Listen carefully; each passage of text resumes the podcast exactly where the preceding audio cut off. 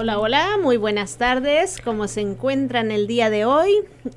Una tarde más de Nómadas, Nómadas Radio en este lunes, ya de los últimos lunes del año, amigos. Mi nombre es Ale del Sol y es un placer recibirlos en este programa de radio por la WTBR 89.7 FM, WTBR 89.7 FM. Y antes de presentar a mis amigos y colegas y quiero hacer una aclaración que todo lo dicho en este programa es única y exclusivamente nuestra responsabilidad de quién la dice y quién la utiliza. Buenas tardes amigos. Hola, hola, ¿cómo están todos y todas? Eh, estamos llegando aquí a lo que viene siendo el último programa del año, en este lunes 19 de diciembre, aquí por la WTBR 89.7, lo dije en español para las personas que no supieron que sol dio. Lo aclaré después. Sí, lo aclaraste. Sí, sí, ah, sí, ok. ya sí, no vaya sí. a ser que... Bueno, Bienvenida, Mesita. Hola amigos ah, de Radio Nómadas, ¿qué tal? ¿Cómo están? Les saluda Fernando y pues de qué vamos a hablar hoy, Solecito. Pues esta tarde, que como bien lo dijo Ame, estamos despidiéndonos de estos estudios Churubusco, Eh, contextualizando los estudios Churubusco, unos estudios muy famosos nombrados en México, sí. pero pues nos despedimos de esta casa este año, Este para año. este año, no definitivamente, no nos, se damos, asusten. nos damos un break Nos vamos a dar bien exacto. merecido. Merecido, ganado, ¿no? Ganado. Justo eso pensaba, este, antes de que yo les diga de qué hablamos, que, que veía allá afuera, vamos a estar cerrados de tal fecha a tal fecha, y yo dije, wow, qué bonito sería que en nuestros trabajos reales nos dieran estas vacaciones pagadas, ¿no? Pues, Pero no es así. Y hablando de, de pago, hablando de, de nuestros dis- deseos, nuestras resoluciones, pues traemos un tema muy interesante ya para cerrar con lo que estuvimos platicando la semana pasada. ¿cierto? Acerca del chin chin, chin chin. Money, money, Money, money, money, money. ¿A quién, ¿A quién no le gusta el dinero? Siempre he dicho que a quien no le guste lo mismo que No saben lo que se pierde. lo pasen a dejar a mi casa. Sí, como que lo dejan por ahí, este, me avisan dónde lo ponen, ¿verdad? Cierto, Fer. ¿Y quieres hacer un contexto de lo que sucedió en el capítulo anterior, Fer? Pues sí, el, el capítulo anterior hablamos con ah, Chuck y Sandra de Lee Bank y hablamos, y hablamos un poco acerca de por qué es importante ser parte del sistema bancario de Estados Unidos, ah, de cómo manejar el dinero ah, más responsablemente. De, entonces hoy día les vamos a hacer un poco de seguimiento acerca de cuál es la, cuál es la relación con el dinero. ah, y cómo nos sentimos todos al respecto.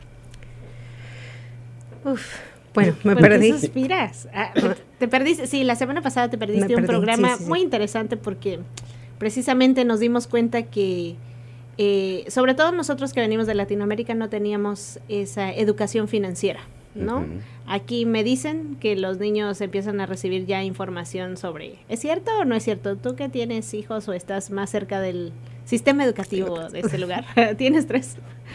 Em, ¿Es bueno, verdad o es mentira? no, es verdad. No, eh, bueno, sí, precisamente hablábamos fuera del aire que mm, en Latinoamérica nunca nos dan realmente como... Si aprendemos a ahorrar es porque tal vez tuvimos madres o padres o alguien en nuestra familia que tenían esas habilidades, porque son habilidades.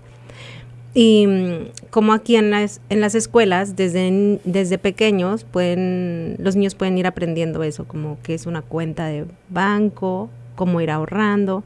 Y creo que es una muy buena habilidad especialmente porque si en tu casa no aprendiste, pues tú puedes empezar a crear lo que dicen aquí, crear riqueza, ¿no? Ujú. Eso, eso, eh, la verdad es que yo el tema de dinero y como platicábamos fuera del aire, ¿no? Vamos a hablar ahora desde nuestros fabulosos 40, eh, siendo migrantes, eh, trabajando mucho también para, para en este momento tener ese privilegio, ¿no? De poder platicar un poco más sin que, sin que el tema de dinero nos haga estragos, nos cause a- alguna picazón, ¿no? Porque. A hablar del dinero es un tema muy amplio. Ayer lo estábamos platicando que hablar del dinero podríamos agarrarlo por eh, el tema por, por varias vertientes. pero pues hoy vamos a, a tocar algunos, algunos puntos, ¿no? Que nos parecieron muy interesantes. Sobre todo porque el dinero es de los principales deseos para el año que viene. Y, y no para el año que viene, siempre, siempre, está en todos los deseos, razón. ¿no? Sí. Que de- sí. Cuéntanos. ¿Por qué, por qué no, no nos dices, solicítame, ¿qué es, ¿qué es el dinero para ustedes? ¿Qué es su definición? ¿Cómo lo, sí, cómo lo conceptualiza? Pues como una herramienta, ¿no? Ujú. Una herramienta, sí, punto. ¿No? Pues, pues sí, eh, es un, para mí es un bien, ¿no? Ujú. Es un bien que me sirve para, para hacer intercambios, para, pues para, realmente sí. Lo, también te robo la idea de que es una herramienta porque te permite vivir eh, cómodamente, as- cumplir tus sueños, tus metas, pagar educación, eh, todo, realmente toda nuestra vida tiene que ver con dinero. Claro que sí. Estamos en un sistema económico, entonces es innegable. Y sí es cierto que es, es una herramienta porque pues puede añadir cosas a nuestra vida, puede quitar cosas a nuestra vida. Ah, para mí una de las mejores utilidades del dinero es que puede darte seguridad. Sí. Sí, y si no, eh, leía hace un momento, ¿no? El dinero o te puede hacer reír o te puede hacer llorar. Eh, Obviamente, exactamente. sí, porque pues sientes bonito cuando lo tienes, ah, pues yo no sé si eh, qué tan ex- eh, en exceso, ¿verdad? Pero pues cuando lo tienes y tienes un cierto margen para poder se- sentir esa tranquilidad, pues no vas a llorar, pero sí cuando hace falta, porque como mencionaba, ya estamos hablando desde nuestro privilegio y que en algún momento también pasamos momentos muy difíciles, Claro. yo creo todos, para en lo que también sabíamos aprender a manejar nuestro dinero. Sí, ¿cierto? sí, ese es un aprendizaje.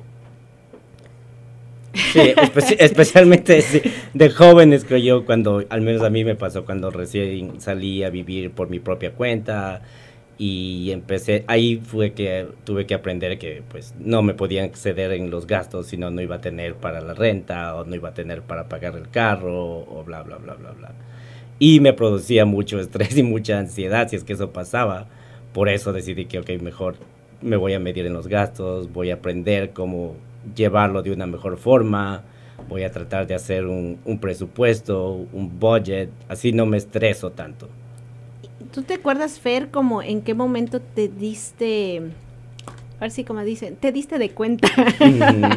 ¿Te diste cuenta de que ya podías tener esa madurez? ¿Alguien te enseñó? ¿O viste a alguien en algún ejemplo de que, oye, me interesa? Porque ahorita que estamos platicando de esto, digo, a ver, ¿en qué momento? Yo te voy a ser bien honesta. No tiene mucho que yo he tenido una mejor relación con el dinero, que he aprendido a manejarlo, que he, he podido tener ya ese margencito para poder tomar decisiones. ¿Pero Sí. tú te acuerdas cómo lo aprendiste? sí, o sea, yo lo aprendí ¿A la buena o a la mala? a la mala.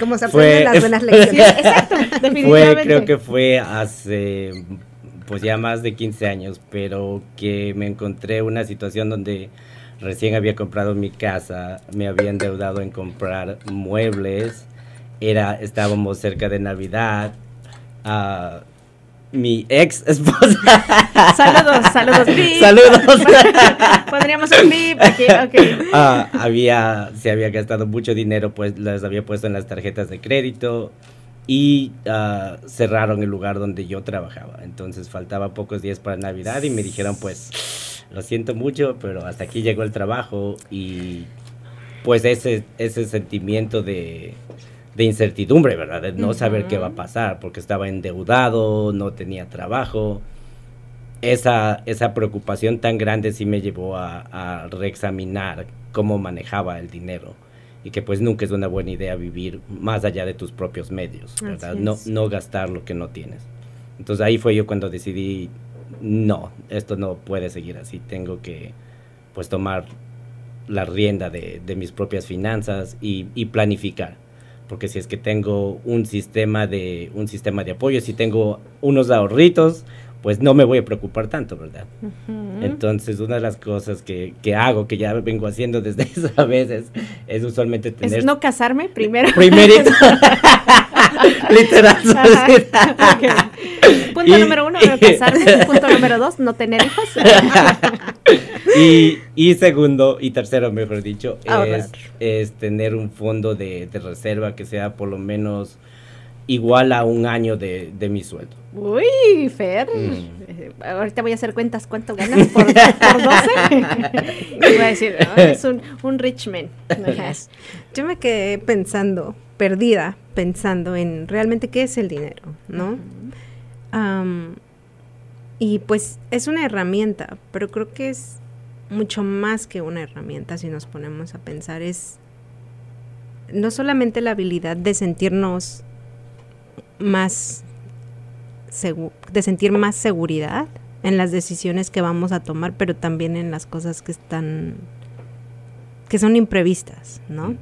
O sea, no sabes lo que hablábamos antes de, comenzar, ¿sí? Cuenta, cuenta para contextualizar a los amigos. Bueno, fuera del radio platicábamos de cómo a veces cuando ya es, eres una persona económicamente estable, puedes tener no sé, se te puede presentar un inconveniente. Y, si, el carro, se, se, descompuso, el carro.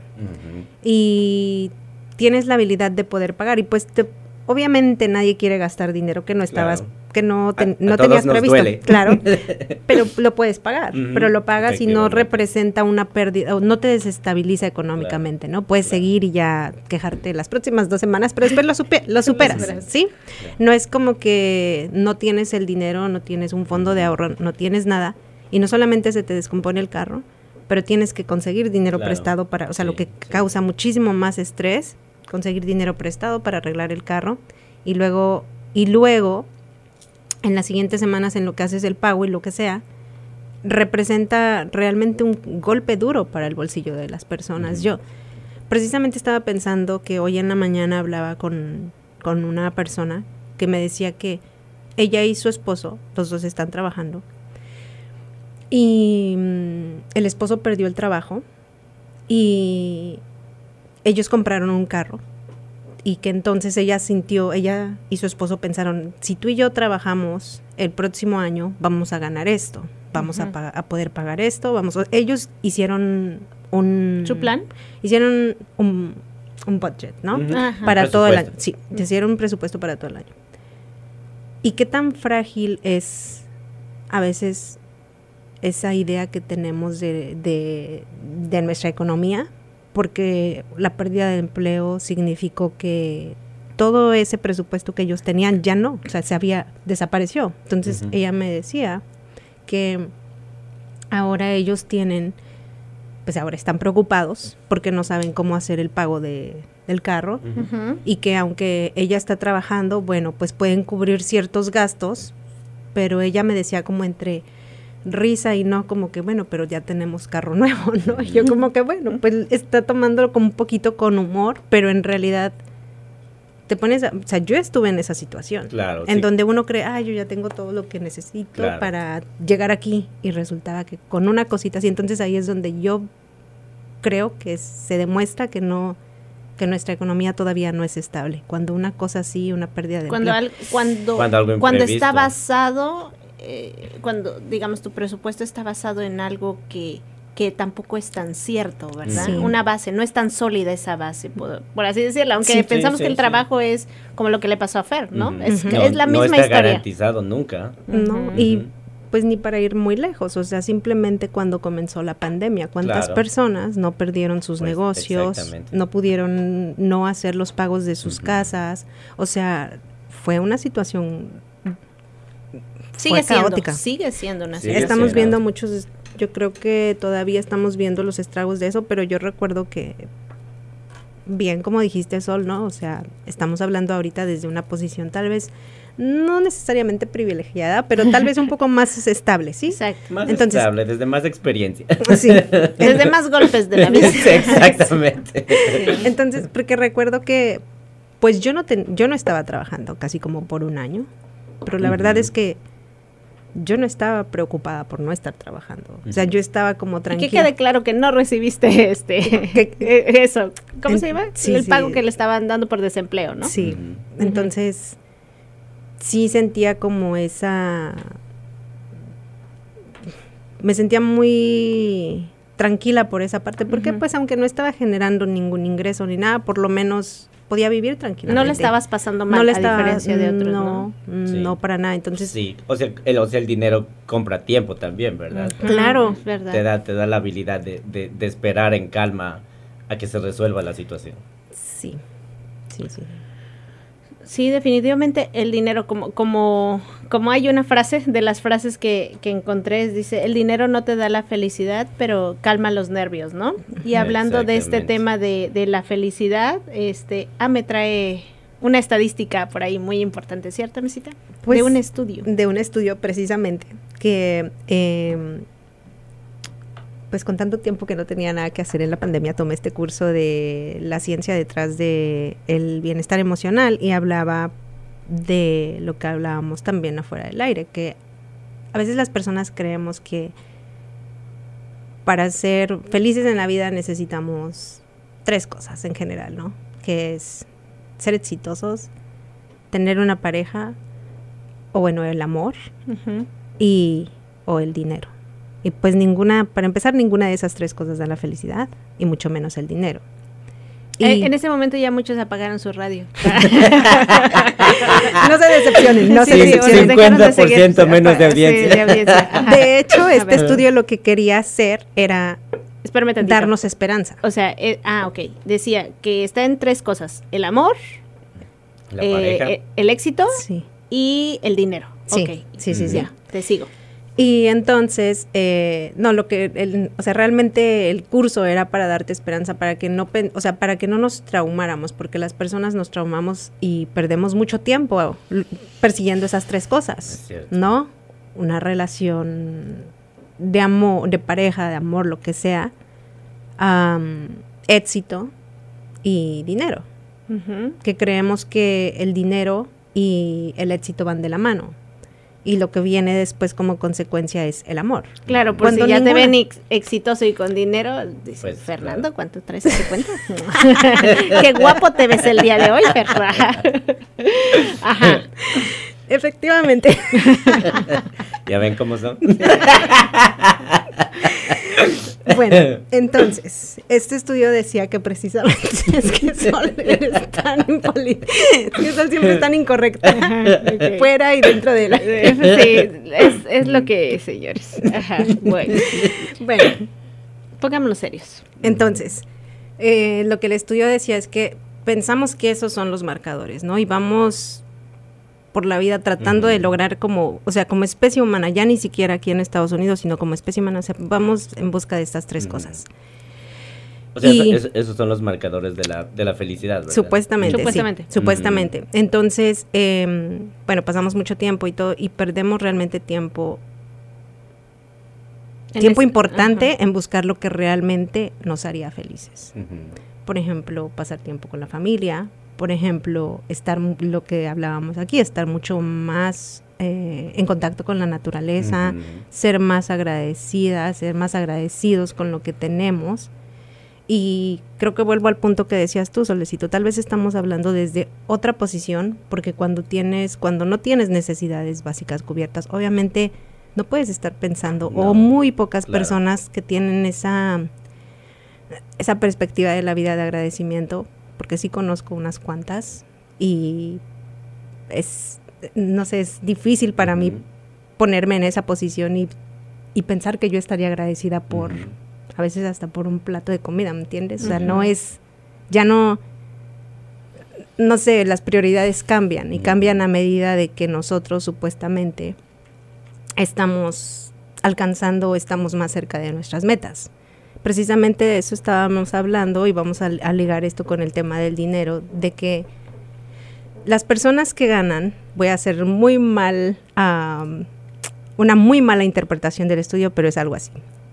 Para aquí en Estados Unidos, para que eh, digamos que las personas no pueden ser, si ganan más de 75 mil dólares, el nivel de felicidad no mejora y es porque cubren sus necesidades básicas. Exacto, y muchos dirán, este, 75 mil dólares, ya estoy del otro lado, ¿no? Pero ahora vas a explicar por qué, dice. Ahora Fer va a explicar por qué.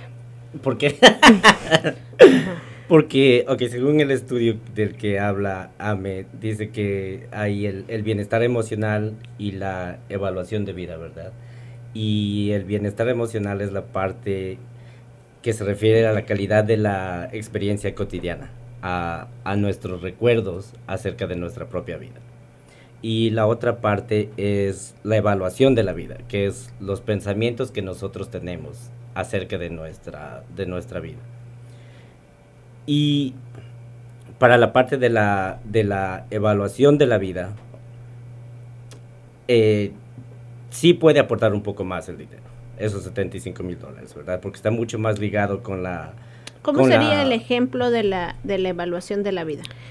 Lo que pensamos de nuestra vida en general. Por decir, tú volteas y tú haces una revisión de tu vida y dónde estás hoy y dices, bueno, yo estaba aquí, pero ahora estoy aquí esa es la evaluación de tu vida en general. como que, ah, estás haciendo una, reflexión de tu vida, cómo estás viviendo. Entonces sí tiene un poco más sentido porque si es que tienes un poco más de dinero para perseguir educación o para talleres de autoayuda o, lo que sea, pues los pensamientos van a ser cada vez de, mejor calidad o van a ser diferentes, ¿verdad? Pero uh, cuando viene con respecto al bienestar emocional, a la calidad de la experiencia, depende de mucho de qué emociones estemos sintiendo cotidianamente. Entonces es el balance de si son emociones positivas o emociones negativas. Y en eso el dinero no juega un papel tan relevante ya cuando cumple tus necesidades básicas.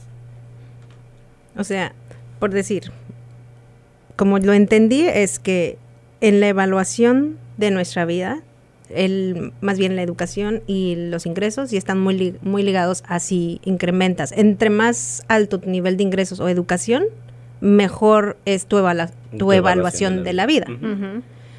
En cambio, tu ah, bienestar emocional no cambia mucho con, con, el ingreso, porque es como tú experimentaste el ayer, o sea, es el, mi evaluación de la vida, pero inmediata.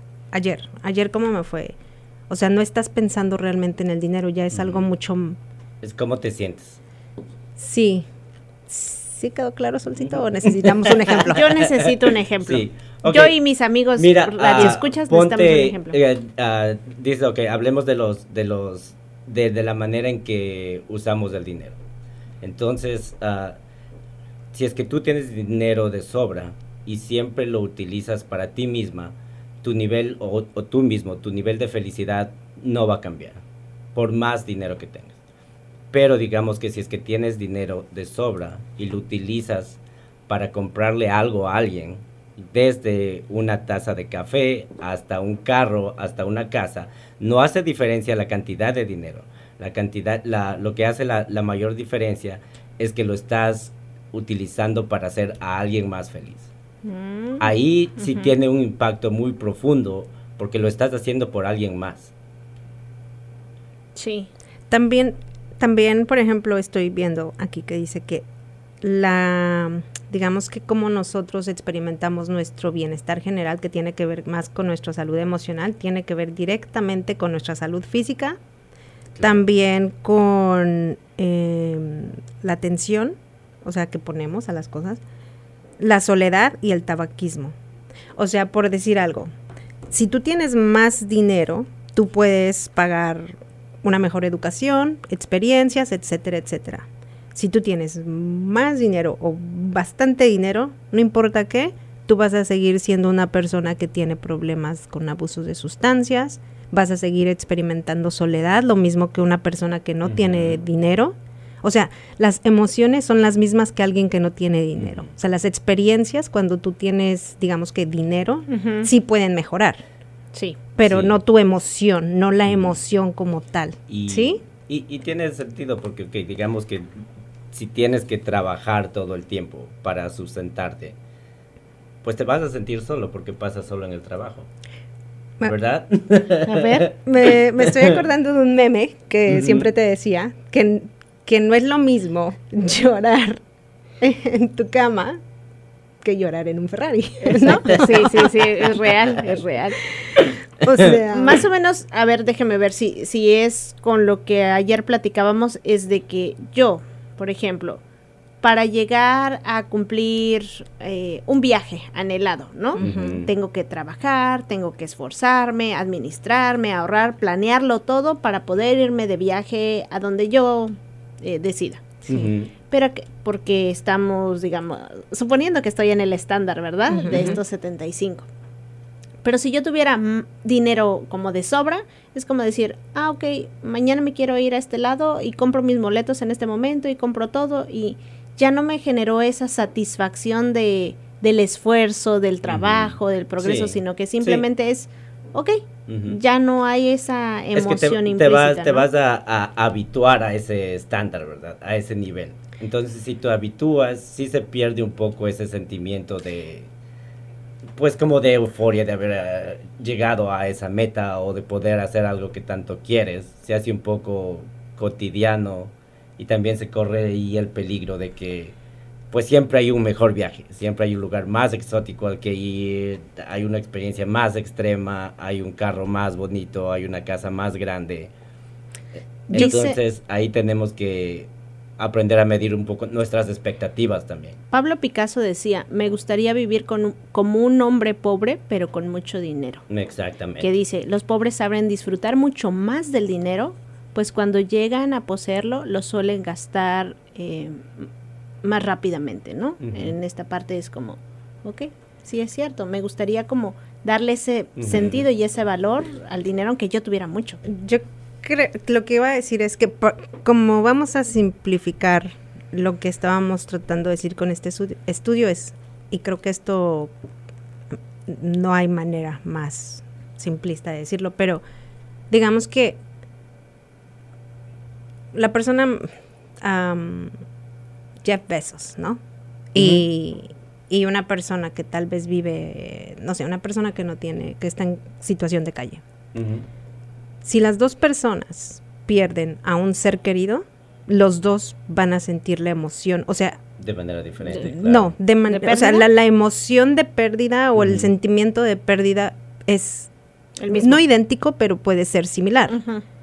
O sea, ¿por qué? Porque es una emoción humana. Entonces ahí es donde dicen, el dinero no compra la felicidad, porque no importa cuánto dinero tenga Jeff Bezos, si pierde a un ser querido, no va a tener, no, hay dinero que, pueda reemplazar eso. Si me explico, es como más bien por ahí va el estudio. Es como que no importa qué, llega un punto donde tienes tus necesidades básicas cubiertas, ya no, no importa cuánto dinero tengas. O sea, una pérdida es una pérdida, una enfermedad es una enfermedad, eh, no sé, algún problema con sustancias sigue siendo lo mismo. O sea, todos estos problemas que son, que nos hacen ser humanos y a los cuales todos estamos vulnerables, no importa cuánto dinero tengas, no te protege. Sí, sí, pero uh, es cierto, pero al mismo tiempo si es que si es que todas, todas necesidades básicas ya están cubiertas, ya no hay ese estrés adherido de que tus necesidades básicas no estén cubiertas, ¿verdad? Entonces las personas que tienen menos dinero, menos estabilidad, lo viven un poco más fuerte porque no tienen el tiempo ni los recursos de procesarlo, porque tienen que todavía esa lucha de cubrir sus necesidades básicas. Claro, estoy, estoy pensando en este ejemplo, ¿no? De que a las dos personas se les muere alguien. Ok, el que tiene el dinero soluciona todo, el funeral, bla, bla, bla, y lo que tenga que ser. Lo llora en el Ferrari. Lo llora en el Ferrari, pues, exacto. Y eso se refiere a la parte de evaluación de la, de la vida. Sí, y, la, y, la, otra persona pues no sabe, no tiene ni el tiempo para llorar, porque tiene que buscar cómo va a, Exacto. enterrar a su muertito. sí, así es como Exactamente como el dinero impacta las dos partes de nuestras vidas, dependiendo en dónde estemos.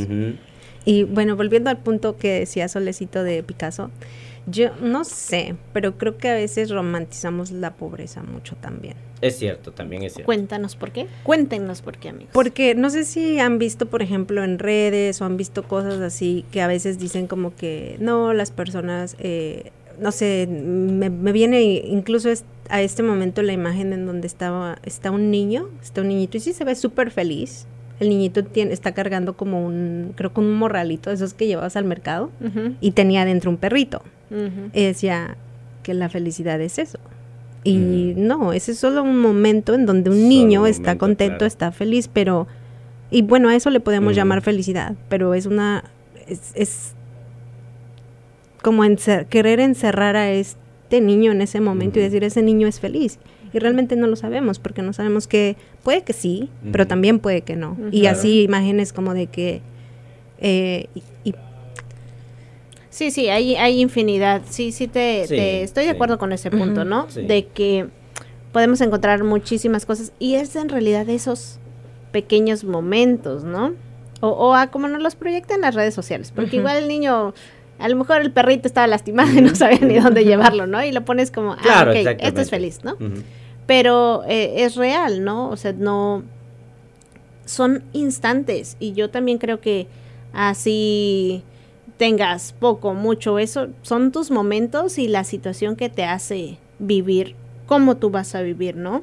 Entonces, hay mucha, mucha, mucha relación emocional con el dinero. Muchísima. Muchísima relación emocional. Y esto todo depende de cómo eh, nos enseñaron en nuestra familia Claro. o en nuestro entorno eh, a cómo llevar nuestras Sí. finanzas. ¿Crees, ¿Crees por eso tal vez hay un poco de, de ese romanticismo con la pobreza, creo yo? Porque creo que, bueno, esto sí, disclaimer, es mi, mi opinión personal. Para mí viene mucho de la, de la religión también. Es como que, oh, tú oyes siempre que por el... oh, Eso del caballo, ¿no? Del camello del es camello, más fácil sí, sí, que... sí. Bueno, Es más fácil que un camello pase por el ojo de una aguja que un rico entre en el reino de los cielos, eso es verdad. ajá, Y pues eso es, yo creo, es la... Es una falsa equivalencia de que ser rico es sinónimo con ser malo. O, o tener bienestar económico es, es sinónimo de ser ah, malo cuando pues no tiene nada que ver. Es, es cómo obtuviste ese dinero lo que cuenta. El que lo tengas no te hace ni bueno ni malo. Y ayer justamente hablábamos de esto, ¿no? De que cómo estas creencias limitantes sobre el dinero, y, y es, es verdad, como en la Biblia nos habla mucho, mucho de dinero. No le he leído, pero sé que nos habla de dinero, ¿no?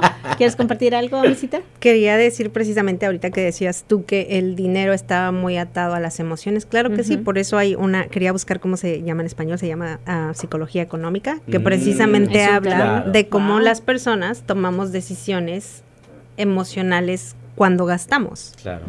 O sea, cuando, no sé, cuando vas a la tienda y ves algo, realmente no lo estás haciendo conscientemente y por eso los Mm, comerciales y por eso todo esto siempre apelan a tu emoción. Sí, a la, a la emoción impulsiva. Sí, Claro. Claro. Esto es lo que tenía Son, que- son, son dos temas que me interesan mucho. Vamos a, termino con esta parte de, de las ideas limitantes, pero sí me interesa. No sabía que se llamaba psicología financiera. Muy interesante tu Sí. punto de vista. Entonces, decías, Fer, ¿no? Todas estas ideas que creemos con respecto al dinero, ¿no? Y religiosas o como te dicen, este, que, y, y- y lo decía Mesita, ¿no?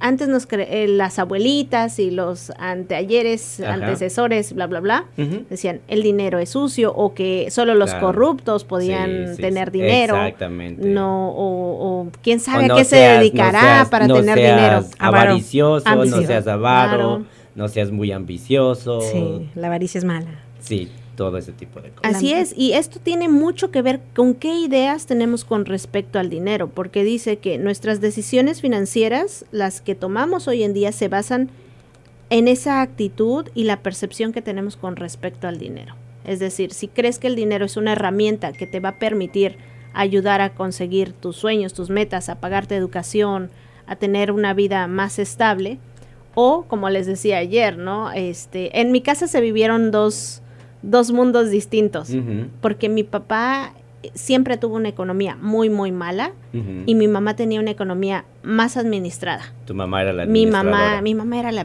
la billetuda de la casa, ¿no? no, entonces como que y, y esta palabra cuando cuando mis papás estaban juntos decía mi mamá es que estamos endrogados no y yo decía pero qué es endrogados Que Y se fumaron. que se fuman y, yo de- y justo estaba el comercial vive sin drogas no yo re- en realidad pensaba que mis papás andaban en drogas pero pues eso, te- eso explica mucho. Exacto, quizá de esa manera, ¿no? Entonces, endrogados quiere decir en México endeudados. Mm, endeudados. Entonces, claro. eran las creencias de mi papá, también cómo él había sido eh, educado con respecto Ujú. al dinero, y mi mamá que quizá no había sido educada, pero había aprendido a administrarse, Claro. ¿no?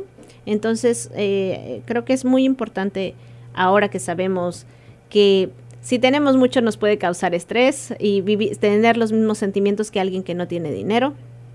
También saber que el dinero es una herramienta que podemos utilizar a nuestro favor o en nuestra contra. Claro. Eh, que hay ideas y, y, pensamientos con respecto al dinero que pueden repercutir en nuestras decisiones. De, esa, de esas creencias de las que estábamos hablando, creo que también una es que, bueno, es, es, es de por sí, yo creo que si uno no tiene una educación es intimidante a veces aproximarse al dinero, ¿verdad? A veces hablar acerca de lo que son las, las inversiones, la banca, whatever. Pero yo creo que también esa es una creencia, que no es tan, tan difícil, o sea, sí es difícil, pero es como todo, no lo sabes y pues de poco a poco lo vas a ir conociendo, especialmente si te vas asesorando de, de personas que conocen. Y los nervios, ¿no? O sea, es como todo. no lo conoces, sabes que vas a poner algo en riesgo y no sabes, si no sabes el camino, pues también es, es algo que te puedes estabilizar. Creo que eso también tiene que ver mucho, o sea, las redes han venido a ayudarnos un montón, ¿no? Porque esta es información que antes solo unos cuantos tenían. Por ejemplo, el desarrollar habilidades para mejorar tu situación financiera, el invertir o el whatever que quieras pensar lo que sea. Eran era información casi que estaba ahí guardada o exclusiva exclusivamente para, para, ciertos, grupos de personas. Y también si alguien que tenía cerca, pues, eh, o sea, todo, creo que hoy las redes, yo sí estoy a favor de, de, de todo el Internet, o sea, ha venido a revolucionar un montón de cosas y te abren puertas a información que jamás estuvo tan cerca de todo. O sea, como que ha venido a democratizar un montón de ámbitos, específicamente el financiero. Porque, por ejemplo, hoy tal vez ya muchas personas tengan acceso a eso, pero no sabían. Y el, y el hecho de que tengan acceso como información, como, no sé, tener uh, mejor, ¿cómo se llama? Salud financiera. ¿Hay un término? Educación financiera, ¿no? Hay un término. También existe salud financiera. Sí, que es precisamente el que sabes hacer uso de tu dinero bien, que sabes invertir, sabes en dónde ponerlo.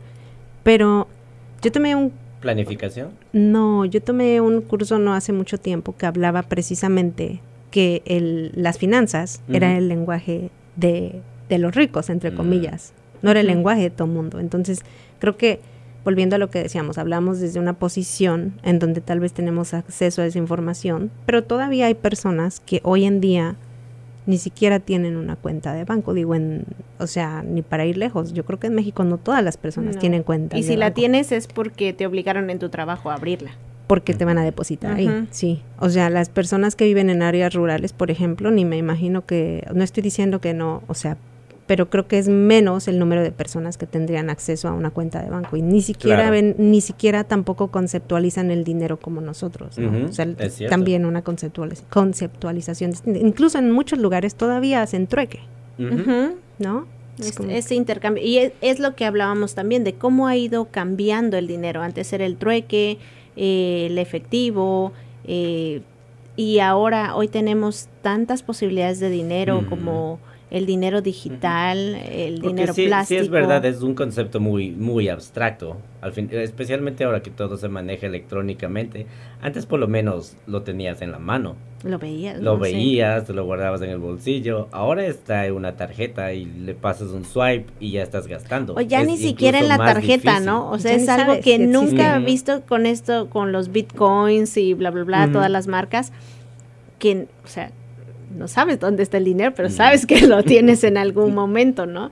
Y es tan interesante cómo, cómo ha ido y, y, totalmente a favor contigo, Amesita, sobre la posibilidad que estas redes nos han abierto. Yo soy un ejemplo de eso, que cuando empecé a decir, ah, mira, ahora ya tengo la posibilidad, y empecé como a ver, a educarme, a buscar, a buscar, a buscar información para saber qué podía hacer en algún momento, ¿no? Pero es como que también nos interese y pensar, como decía Fer la semana pasada, no necesitas muchísimo dinero para empezar a jugar.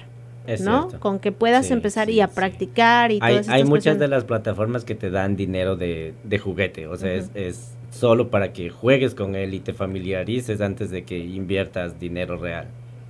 Porque eso va a llegar, ¿verdad? Amesita, eh, quiero que me platiques acerca de esto de la psicología del dinero. No, no, yo solamente quería decir que precisamente es, es una rama de la psicología que, que, que observa, y también hay una de la sociología, nada más que no me acuerdo, pero que observa los comportamientos de los humanos, cómo gastamos.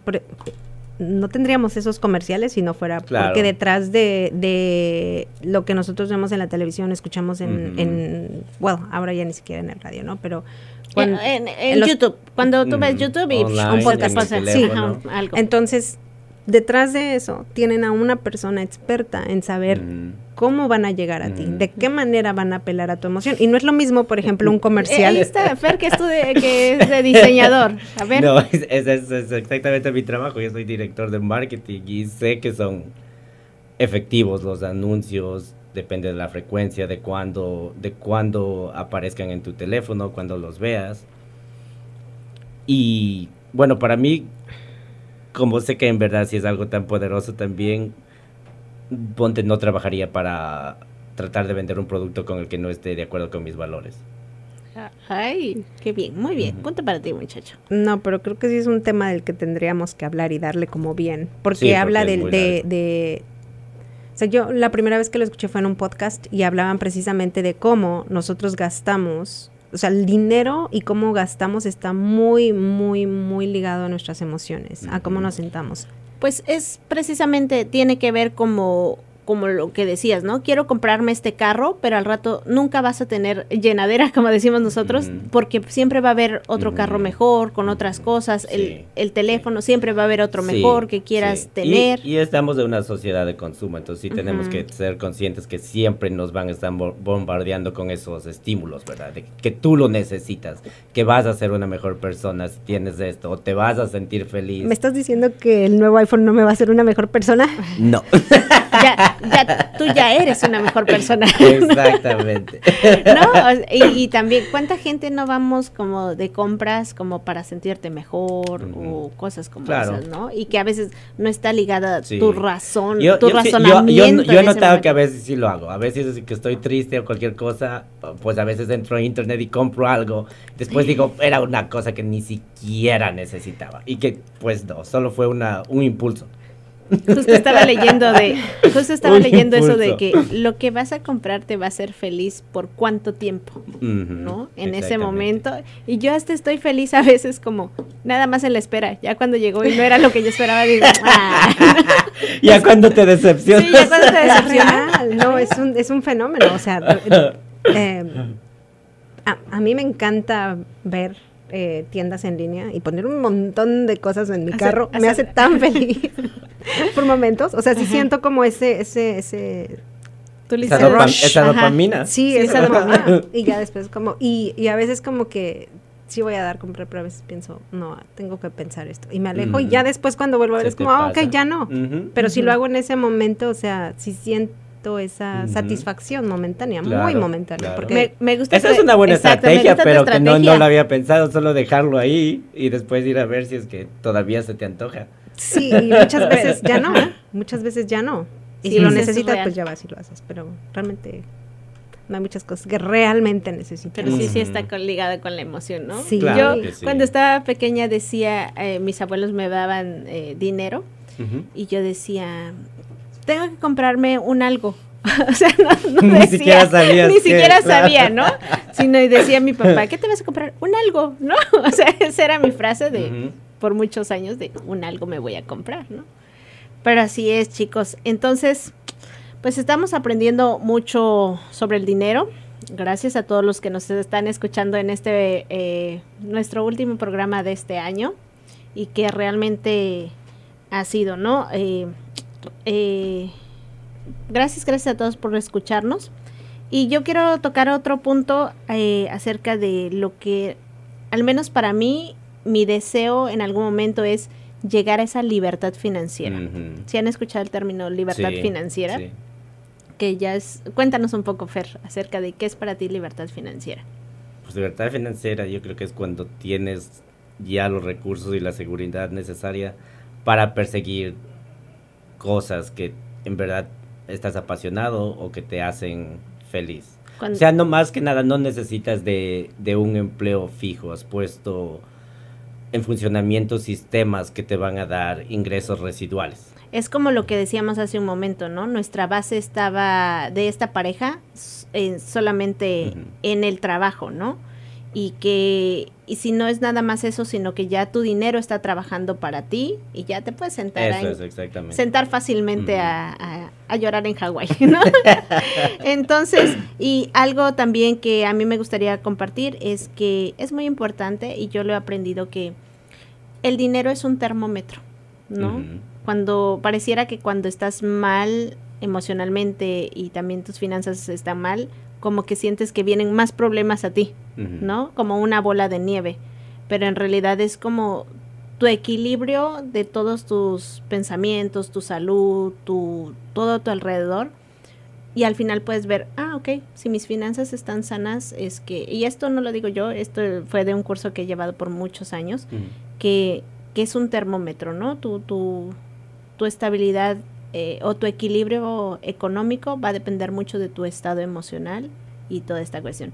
Y eh, otra cosa más es que aprendí a tener tres fuentes de ingreso. Nice. ¿No? Tres fuentes de ingreso que no solamente esté basado en tu en tu trabajo, sino a lo mejor pues tienes otro trabajo, a lo mejor invertiste. Esa es Entonces, una muy por buena, si se cae muy buena estrategia, diversificar. Diversificar. Exacto.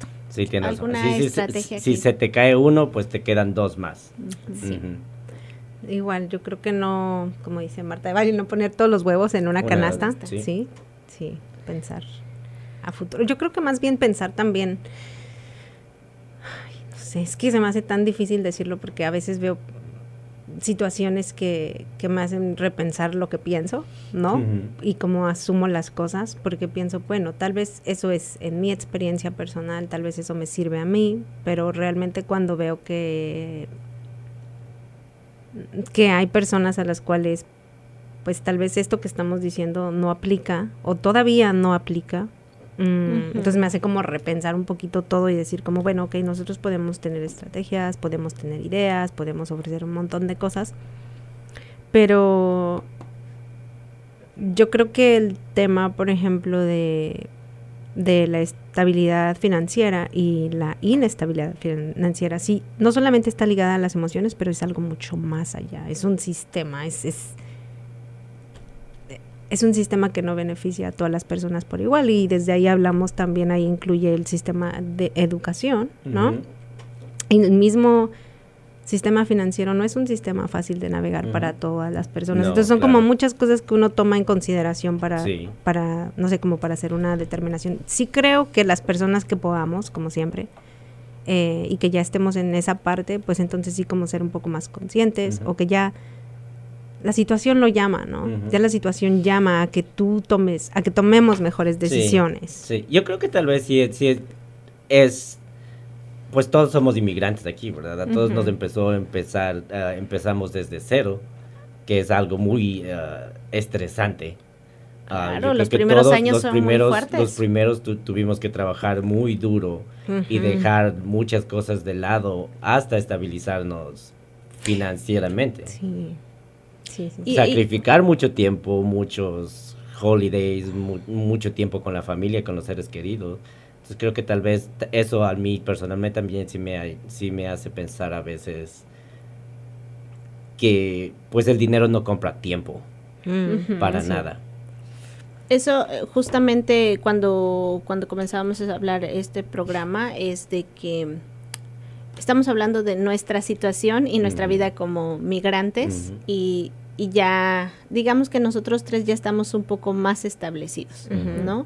Y, esta situación no aplicaría para, yo me pongo a pensar en mis amigos en México, que incluso aún siendo profesionistas y bla, bla, bla, y que perdieron sus trabajos o que se mudaron y me dicen, podría decir, ajá, sí, sol, ¿no? Y, pero aquí, ¿cómo le aplico, no? ¿Cómo quieres tú que yo tenga tres fuentes de ingreso? ¿Cómo quieres que yo me haga un plan para gastar si no tengo, como decimos, ¿no? Para ni siquiera para mis gastos diarios, diarios, ¿no? Sí. Entonces sí queríamos eh, dejar claro esto, esto porque que esto está aplicando, por eso yo, yo, yo utilicé la palabra hablar desde nuestro privilegio en este momento, ¿no? Desde y que también ha sido la suma de nuestro esfuerzo y nuestro trabajo, ¿no? Porque pues tiene que ver mucho con muchas cosas, ¿no? Con tus redes de apoyo, con cómo te vas acomodando en el trabajo, con tu administración, con tus prioridades, ¿no? Como que dices, este, yo eh, justo vi a una amiga que tiene mi edad y conoce 27 países y trabajábamos en lo mismo. Entonces yo decía, pero ¿cómo le hacía? Y me dice, mira Sol, yo nunca salgo a comer a un restaurante. Claro. Nunca me compro un café fuera de, mi, ah, de mi casa. Claro. ¿No? Porque sé que este dinero me lo voy a gastar para mi viaje. Para mi viaje. Entonces es como prioridades, ¿no? Sí, sí, y qué tanto, qué tanto tú quieres trabajar, qué tanto quieres pagar el precio sí. De lo que quieres tener. Porque como decimos nosotros, cuando llegamos pagamos el precio.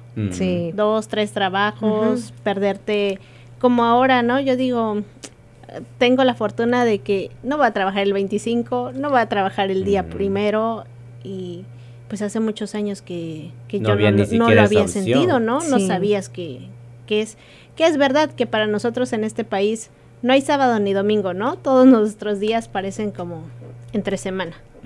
Ya sí, ya a veces tu miércoles también que es tu día de descanso se vuelve tu, domingo de descanso. Sí, así es. ¿Qué más, amigos? ¿Con qué quieren ir cerrando este bonito tema del dinero? es que este tema es súper mega amplio, porque yo me quedé pensando en que aparte la, la estabilidad financiera también es, es una idea. Es un arte. Es una idea también porque el dinero tiene un valor que nosotros como humanos le damos. Si, si, vamos a decir, puedes tener todas las inversiones del mundo. Y por eso mucha gente se ha suicidado cuando la bolsa cae. Cae, porque todo ese dinero, toda esta idea, sin verlo, es un abstracto, es una idea. Puedes imaginarte, tengo 5 millones de billones, whatever, lo que sea, tengo 5 billones de dólares. Y si la bolsa cae, ya no tienes nada. Ya no tienes nada. para empezar, nunca viste nada. Nunca viste nada para seguir, desapareció. Algo que nunca viste, anyways. ¿Sí me explico? Esa estabilidad que creemos que tenemos realmente no es tan real como creemos. Entonces, yo creo que ahí volvemos al estudio otra vez. O sea, el dinero realmente no compra la felicidad. Porque, por ejemplo, vamos a decir que se pierde todo el dinero que tienes, ¿no? Son, es realmente las... decir, toco madera, cancelado. Sí, digamos que tú tienes todas las habilidades emocionales para poder recuperarte de esa pérdida. Lo vas a hacer. Trabajo, sí, con pero trabajo, pero lo vas a hacer. Pero digamos que hay una persona que no tiene esas mismas habilidades. Entonces, tú puedes volver a construir tu felicidad porque tu felicidad no estaba basada en cuánto dinero tú tenías, estaba basada en, en ti, en tu bienestar emocional, tal vez en los lazos familiares, tal vez en experiencias, lo que sea. Más, sin en cambio, yo creo que cuando las personas, o sea, a mí me encanta el dinero como a todos, ni más ni menos, igual, ¿no? Pero creo que también es como que tratar de hacer un balance de qué es lo realmente importante. Es realmente importante acumular, acumular, acumular, sin... O sea, ¿cuál es el propósito de eso? Entonces yo creo que eso es como una... Yo a lo que realmente estoy invitando es a una revalorización del concepto del dinero como tal, ¿no? Porque no porque, porque en realidad no nos hace felices, solo nos hace un poquito como más preocuparnos menos. Sí, sí. Yo creo que aquí parte de la cultura que se ve, porque como es, es, un, es un país netamente capitalista, es que se asocia mucho el dinero con cuál es mi valor como persona, cuando son dos cosas totalmente diferentes, ¿verdad? Es como tú dices, es solo una herramienta pero el que yo tenga más o menos dinero no me hace una persona más valiosa o menos valiosa. Y hay muchos ejemplos como las personas que ganan la lotería. Una, ¿Cuántas personas en Estados Unidos compran la, lotería a diario? Millones de personas, se gastan billones de, dólares. Y hay en muchos, eh, en la mayoría de casos, las personas que ganan la lotería, luego de un año vuelven a la pobreza, luego de un año todas sus relaciones interpersonales han sido destruidas. ¿Es real? Les han tratado de, matar. o sea, es también es un arma de, de doble filo el dinero, ¿verdad? Sí. Creo Sí, que tú yo- una vez me hablaste de eso, ¿no, Solecito? Del, de un... de un tipo que, que había ganado la lotería y que sí, o sea, su vida se volvió un caos a su Sí, alrededor, ¿no? Entonces por eso dice, cuando te ganes la lotería, no- es más, tarda hasta en cobrarlo. Claro, por si ustedes se la claro. ganan el Sí, día de hoy, ¿no? No le y no le digas a, a nadie. nadie. Exacto. Como el tipo que uh, sabía que se había ganado la lotería y fue a pedir dinero a sus amigos, ¿no? A decirle, oye, ¿me prestas para esto? Y decían, no, no, Mm, no, no. para ver quiénes Para ver eran, quiénes ah, eran realmente amigos, se las ganó y, se, o sea, ya sabía él que se había ganado la lotería y dijo, ok, tú no, te borro de mi lista. Te Así es que, amigos, si voy y les pido dinero, Présteme. présteme, ¿no? Por yo si estaba, acaso. exacto, por si acaso. Termino yo mi idea y mi participación es que escuché esta tarde de que no es el dinero, es lo que haces con tu dinero. No es tu ahorro, porque el, el- el decir que tienes el ahorro no significa que eres más adinerado, porque no sabes en qué lo estás invirtiendo, en qué lo estás gastando. ¿Qué tan generoso puede ser, no? También. Exacto.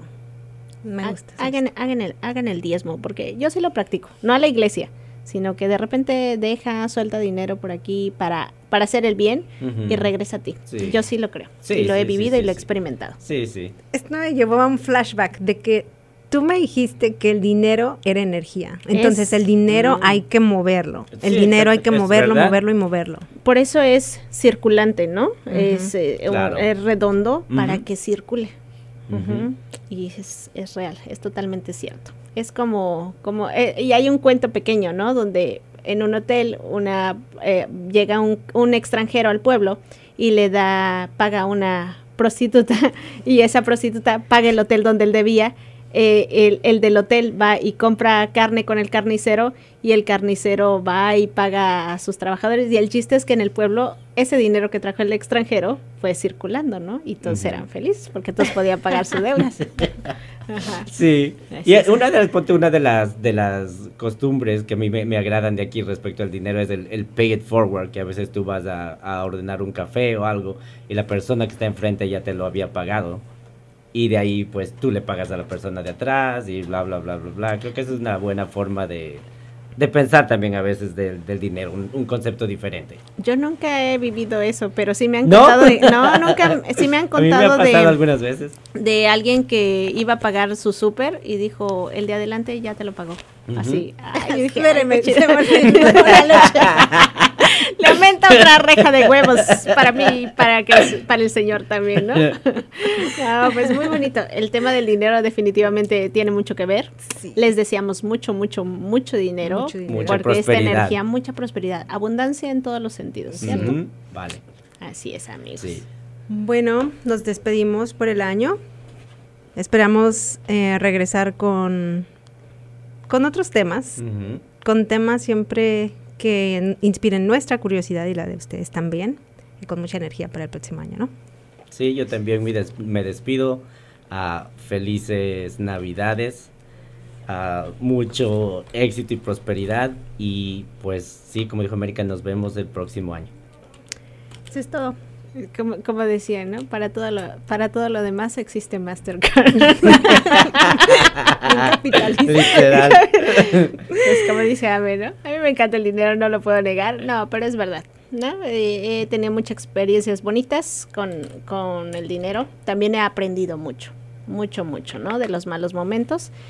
Y de igual manera, mm, nos despedimos este año. Gracias por habernos escuchado. Gracias a ustedes, amigos, por haberme permitido vivir estos lunes aquí con ustedes en este Han sido espacio. bonitos. Mm. Han sido bonitos, de mucho aprendizaje y de porque cada semana me iba como con algo nuevo en la cabeza. Y eso es lo que más me ha gustado de Nómadas. Entonces, que esto que el otro, salud. Salud. Salud. Eso es todo. Nos despedimos. Adiós. Adiós.